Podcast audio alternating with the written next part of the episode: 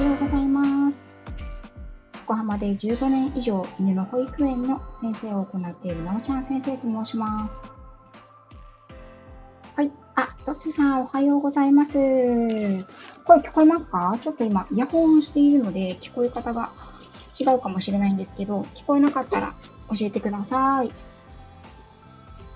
そうなんです。珍しい時間でしょ？私、そうですね、山口さやかさんのね、あの、ライブがこの後あるので、あの、トッツさんいらっしゃらないかなと思っていたんですけど、はい。ちょっとね、どうしてもお話を今日したいなと思うことがありまして、これから私ね、9時50分には送迎に出なきゃいけないので、ワンちゃんたちのね、お迎えに出なきゃいけないので、それまでの時間を少しだけね、皆様にお話をしたいなと思って、ライブを食べさせていただきました。あ、ちずこさん、おはようございます。来ていただいてありがとうございます。はい、ということでですね、あんまりね、時間がないので、サクッとね、本題の方に入っていきたいと思います。はーい。聞こえづらかったら教えてください。えっ、と、表題がね、アニマルコミュニケーションのお話ということをさせていただいたんですけれども、うんと、今はですね、このライブ自体は、なんていうのかな、限定にしてませんので、えっと、どなたもね、入れる形にしておりますので、あの、アニマルコミュニケーションというものをもしかしたらご存知がない方もいらっしゃるかなと思います。はい。で、私は実はですね、アニマルコミュニケーションというものもお仕事にしております。で、アニマルコミュニケーションというのは一体何ぞや？ということなんですけれどもね。うん。これはちょっと、あの、なんていうのかな、好き嫌い分かれるところだと思うんですけれども、うんと、まあ、言ってしまえば、第6巻、第6巻を通して、動物さんたちとコミュニケーションを取る、会話をする、というコミュニケーションスキル、ツールになります。はい。で、もう本当にこれ好き嫌いがあるお話だと思うので、なんか自分はそういうのね、あんまり信じてないからいいやというあの方は、全然、あの、ここでね、すっとさよならしていただいて全然大丈夫です。あ、清美さん、おはようございます。15分だけ。はい、えー、っと、させていただこうかなと思っています。はい。で、えー、っとですね、アニマルコミュニケーション、あ、アニマルに課金ライブじゃない。そうですね。あのー、アニマル、ん？今日じゃないの締め切り。私ですか？私かな？締め切りあれですかね？あの、Kindle ですかね？はい。えっとね、一応、Kindle は、ある程度完成してるんですけど、ちょっと今ね、ニッチもサッチもいかないところになって止まってるのと、うんと、あとね、10分、15分ぐらいしたら、犬たちのお迎えに行かなきゃいけないので、ね、ここで Kindle をやってると、そっちにのめり込んでしまうので、ライブにしました。でね、私は今年の6月、まあ、6月からアニマルコミュニケーターという形でもお仕事をもうあの公開してやっているわけです。このアニマルコミュニケーターというお仕事はどういうことかというと、あ、ひろめかさんおはようございます。どういうものかというと、動物さんと、うんと、第6巻、テレパシーとか言われますけれども、それを介して、うん、会話をする。で、まあ、飼い主さんから聞いてほしい、動物さんに聞いてほしいこととか、あとは動物さんが飼い主さんに言いたいこと。それを私が、うん、言ってしまえば通訳。動物さんと飼い主さんとの間の通訳としてお伝えするということです。はい。そうそう、千鶴子さん、そうですよね。確かに何か書き始めると時計を見忘れちゃうことよくある私。そうなんですよね。そうなんです。それでですね、うんと、このアニマルコミュニケーションのお仕事が昨今、昨今とか、まあ、数ヶ月前からですね、あの、ある方からご依頼がありまして、その方のワンちゃんですね。ワンちゃんとコミュニケーションをさせていただいていました。で、このアニマルコミュニケーションというのは、例えば動物さんが目の前にいないとできないのかとか、あの、犬でも、犬でも猫でも、いいのかとかね、あのいろんな疑問があると思うんですけども、基本的には、えー、っと、まあ、いろんな形態があるんですけれども、まあ、お写真をね、拝見してもできますし、例えば亡くなった動物さんでもできるんですね。亡くなった動物さんでも、あの、会話をすることができます。とっても不思議な世界ですよね。うん、私もね、あの、実は自分がこのことをやるとは思っていなかったんですね。その辺は過去の配信でもお話ししてますけれど。あ、まや太郎さん、来ていただいてありがとうございます。先ほどありがとうございました。で、えっ、ー、と、最近、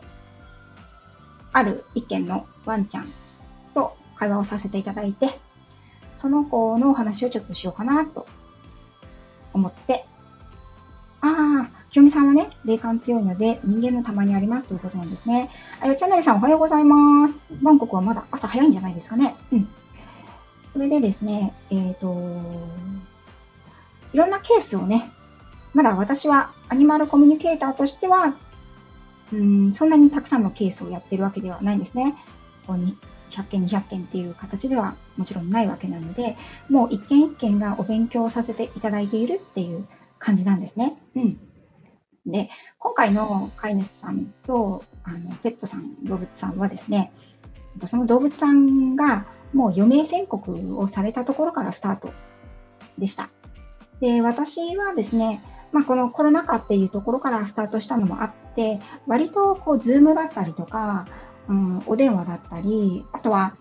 このスタエフでもモニターさんを何何名の方もやらせていただいたんですけれども、その場合は、まあ、音声だったり、えっと、メールとか DM でのやり取り、写真を見せていただいて、読み取ったものを DM でお話しする、お伝えするとか、そういう感じのご依頼が多かったんですけれども、えっと、今回のケースというのは対面でした。で、対面も何度かもちろんあるんですけれども、私が全く今まで何の面識もない子と、ペットさんと飼い主さんもその時が初めての出会いだったんですね。何の全く面識もない飼い主さんとペットさんのアニマルコミュニケーションをその方のお家に伺っで行うということは私にとっては本当に初めてのケースだったんですね。はい。なので、ものすごく勉強になりました。それでですね、えっ、ー、と、詳しいことは、ちょっと今は時間がないので、夕方、私がお仕事終わって送迎から帰ってきて、自宅に帰る前に、今度はメンバーシップの方でお話をさせていただこうかなと思うんですけれども、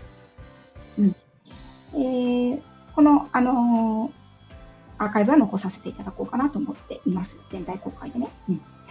それで、えっ、ー、と、その子がですね、2月に、うんと、まあもう、高齢といえば高齢でした。シニアといえばシニアの子だったんですけれども、うん。で、2月に大きな病気をしても、お医者さんにですね、あと1週間が山でしょう1週間ぐらいでしょ、持って。というふうに言われて、安楽死も考えられたそうです。ですけれども、奇跡的にその子は頑張ってくれて、私がその飼い主さんに呼ばれたのは、えっ、ー、と、6月、7月ぐらいだったと思います。それから1ヶ月に1回ずつぐらい、私はその子のご自宅に伺って、その子と、うんと、その飼い主さんとお話をさせていただいてたんですね。えー、と動物さん、ペットさんというのは、皆さん、あ、皆さんね、あの交流いただいてありがとうございます。ペットさんというのは、うんと、この中でね、ペットを飼われたことがある方、犬でも猫でもハムスターでも鳥さんでも亀さんでも金魚さんでもみんな何でも伴侶動物と言われる動物さんたちはみんなですね、私たちが人間の方が、飼い主の方がその動物を選んで迎えているように皆さん思いますよね。なんですけど、アニマルコミュニケーションの世界においては、動物さんの方が飼い主さんを選んできているというふうに言われます。これは子供もそういうふうに言われることありますよね。子供が親を選んできている。それでですね、うん。そのペットさんは、割と、まあ、特殊といえば特殊な状況で暮らしていた子でした。ただ、うん、飼い主さんのね、お仕事に長年寄り添って、その、いつも一緒に出勤をされていたんですね。でその子がですね、うんと、私、ちょうど、えっ、ー、と、昨日ですね、昨日呼ば、あの、ご予約をいただいていたので、昨日私はその子のお家に行きました。そして、いつも通り玄関を入ってご挨拶をしようと思った時に、あ、ラプソディさん、あゆさん、おはようございます。はい。もちろん潜って聞いてください。えっ、と、そうですね。あともう少しで私も終わらなければいけないんですけれども、その玄関をね、くぐった時に、あのー、なんか寒いなっていうふうに思ったんですよ。そしたらいつもそのペットさんがいる場所に、いつも通り、まあ高齢なのでね、寝ていたんですけれども、一つ違うのは、その子にはもう、魂が宿ってなかったんですね。で、私がその子のお家をお訪ねしたのが月曜日。その子が息を引き取ったのは、うん、週末のことだったということでした。ただ、私にご依頼をくださった方は、ここではあえて飼い主さんと呼ばせていただきますけれども、その方は、私には、あの、その事実を伝えることなく、お別れだけでも来てほしいと思っていただいて、あ、ゆりえさんおはようございます。みもれとさんもおはようございます。そして私はご予約をいただいた通りにお伺いをしたら、その子はもう虹の橋を渡っていたということだったんですね。それで、その飼い主さんに、この子が虹を虹の橋を渡ったことが、先生はうん、その時にお分かりになりましたか？って聞かれたんです。で、その方と、あのー、なんだろう、ご連絡をさせていただくのは、そうですね、まあ大体1ヶ月に1回のご依頼だったので、そのご依頼がある時がメインなんですね。で、私はうん、時々その子のことを思い出していました。あの子元気かなとか、今年の夏はね、これ暑かったので、やっぱりシニアで病気のある動物さんにとっては、夏を越すっていうのはすごく大変なことなんですね。あの、たとえ室内で過ごしていたとしても、夏を越すというのはすごく大変なことです。で、たまにそうやって思い出したりはしてたんですけれども、その子が西の端、旅立った瞬間に何かを感じたかって言われると、おそらく多分私は何も感じてはいなかったんです。でね、一瞬そこで私は落ち込むわけですよ。なんですけれども、うんと、まあ、その子の、うん、前で、飼い主さんとお話をさせていただいて、さらに、いろいろなことを聞かせていただきました。その中で私は一つ、どうして私に旅立ちを教えてくれなかったの？って聞いてみたんですね。うん、そしたらその子は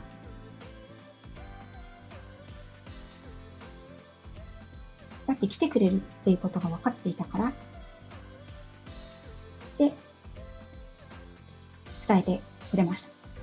これはね、もう、あの、もし、こういうお話が好きでない方に関しては、もうあの、スルーしていただいて全然 大丈夫なんですけど。そうして私に、あなたが旅立つ時に、旅立ったことを教えに来てくれなかったのかなって聞いたら、うん、会いに来てくれることが分かっていたから、っていうふうに伝えてくれました。それでですね、うん、本当にその子は眠っているようなお顔だったんですね。当に満足そうで、本当に幸せそうな、私は本当に、あ、一瞬、あ、眠ってるんだって思ったぐらいだったので。うん本当にその子のとお話をさせていただいた中で、その子が伝えてくれたことっていうのは、その子の性格に、生き様によく現れていることを私に伝えてくれました。私は、その子が元気だったことを全く知らないんですね。私がもうお会いした時には、余命宣告をされて、ほとんど足腰も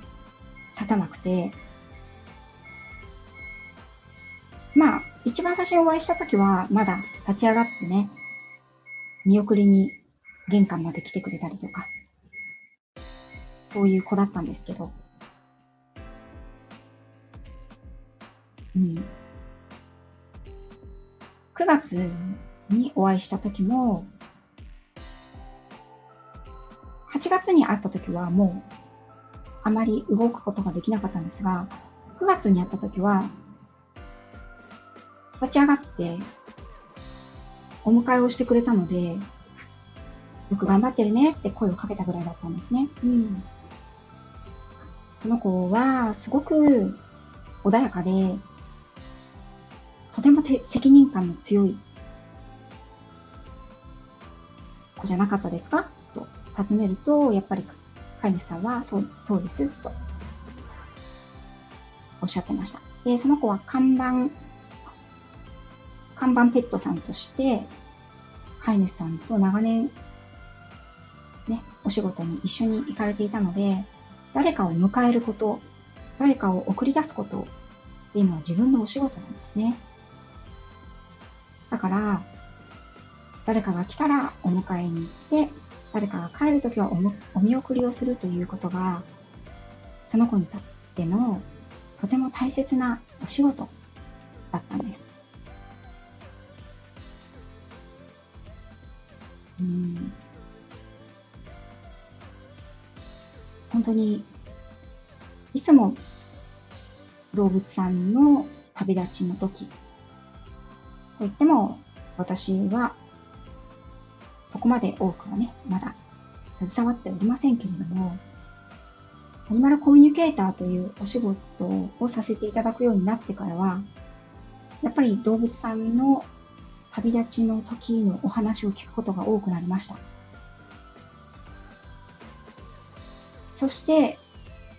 その子の旅立ちの様子というのは、やっぱりその子が生きてきたように旅立つんですね。飼い主さんにどういうふうな思いを寄せているか。飼い主さんに対してどんなふうにその子は寄り添って生きてきたのかっていうことを本当に示していると思います。よく、あの、自分がね、見ていない時に亡くなってしまった。今日は玄関まで珍しくお見送りしてくれて帰ってきたら亡くなっていたとか、そういうお話もあるんですけれども、それは動物さんがそれを選んで、旅立ちのタイミングを選んで言ってるんですね。だからぜひ、飼い主さんには、一人で残さなければよかったっていうふうに、病院に預けなければよかったとかね、もっとこうすればよかったっていうふうに、後悔をあまりしないでいただきたいんです。後悔をすることや、執着をすること、誰かを責めること、そしてご自身を責めることは、旅立った動物さんたちは望んでいないんですね。うん。今日は、そのことをやはり私は一番に皆さんにお伝えしたいなと思って、ね、あ、もうそろそろ、ああ、行かなきゃ。そろそろ行かなくちゃいけないんですけれども、あのー、お伝えをさせていただきました。うんと、千鶴子さんが、昔実家で飼っていた犬はある日曜日の朝みんなから見えない庭の奥で亡くなっていました。うん。千鶴子さん、そうなんですね。うん、きっと日曜日の朝という時間帯を選ばれたのも、ね、皆さんが揃っている。土曜日の夜にみんな揃っていて、みんなの顔を見て、日曜日の朝に旅立ちをされて、日曜日、おそらくご家族の方は皆さんでその子の死を悼まれたと思うんですけれども、そういうタイミングをきちんとね、そのワンちゃんはきちんと分かっていたんでしょうね。うん。ということで私はそろそろね、行かなくてはなりません。はい。朝のね、皆さんお忙しい時間に来ていただいてありがとうございました。そしてもう少し突っ込んだお話ですね。この子から何を、うん、もう少し、この子は何を伝えてくれたのか。そして飼い主さんからはどういうふうなお話を聞いたのかということに関しては、えっ、ー、と、できたら今日の仕事が終わって帰宅をする前に、メンバーシップ限定でライブを行いたいと思います。はい。ね、私のあの、Kindle のね、方も、あの、いよいよ大詰めにさせてもらってますので、こう、原稿を立ててっていうことがなかなかね、時間的に難しいので、出版まではちょっとこうしたメディア的なライブが増えてくるかもしれませんけどね。はい。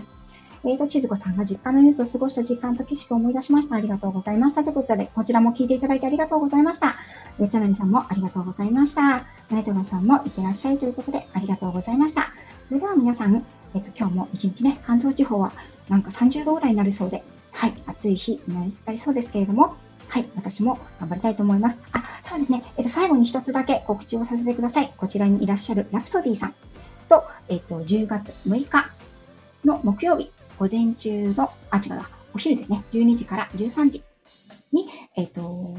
ワンちゃん、保護犬の活動やビジネスについてお話をコラボライブで私のチャンネルでさせていただきます。また、改めてこちらの告知はさせていただきたいんですけれども、えっ、と、もしよかったら、どなたか覚えていただけると嬉しいです。はい。また告知改めてさせていただきますね。はい。それでは、皆さん良い一日をお過ごしください。いってらっしゃい。私も行ってきます。トッツーさんも、ミモリコさんも、ラプソディさんも、ワイワイ、ワイワイユーさん、ゆりえさんも、あゆさんも、はい。ありがとうございます。きよみさんも、はい。水野さんも、水野さんごめんね。これアーカイブ残るから聞いてください。千鶴子さんもありがとうございました。それでは失礼いたします。